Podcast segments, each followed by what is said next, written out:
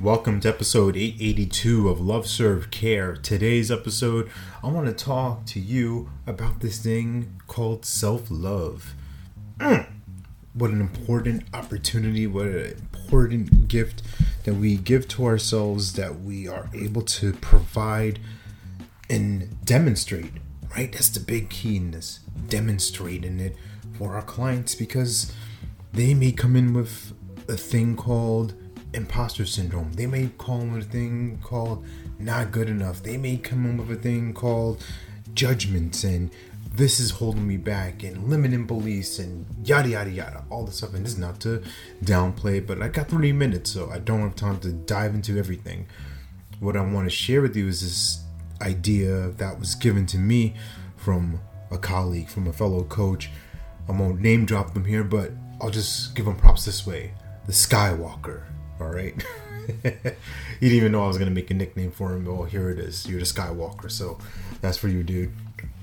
Anyway, what he shared with me was this insight, this idea about self-love and being in a relationship with yourself, almost like a romantic relationship. And now, for you listening out there, let's let's clear the air. Let's get the mind out the gutter. We're talking about romance, intimacy does not have to necessarily be a physical thing, but in this context, he was sharing this idea about hugging yourself, right? Like a real embrace, like a real solid love of self, of acknowledging, of appreciation, what I would call just your general lens of awareness.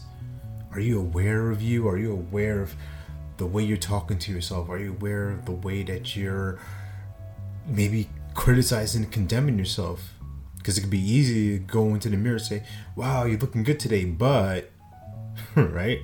But you know what? Your hair is a little bit out of place today and this isn't applicable to me because you know I, I look great all the time. But right? We, we get into this place of like nitpicking of finding all the flaws. Like man i'm a little roly-poly today. Uh, I don't I don't feel my best man, you need to hit the gym. Maybe I need to stop hitting the gym. Maybe I need to eat some more, eat less, right? We're going in between all these different things. And how's that showing up when we're communicating with people? We're going to come from a place of, I think I'm powerful, but I'm also this kind of scared, like insecure thing. I, I know I can help people, but I'm not really in love with the idea of me yet. So why don't we get get through all that? Why don't we just get that out the way? Why don't we just be enough as we are, present to who we are, and continue to grow and expand from that? Because it's a constant game. It's a game that will never end. Be happy to play it. You're in the game. Let's have fun. Remember, you're born to live your life in abundance. You're the master of your future. You control your freedom, and you have complete dominance of your thoughts, your emotions, and your habits. Take care. God bless. Stay blessed.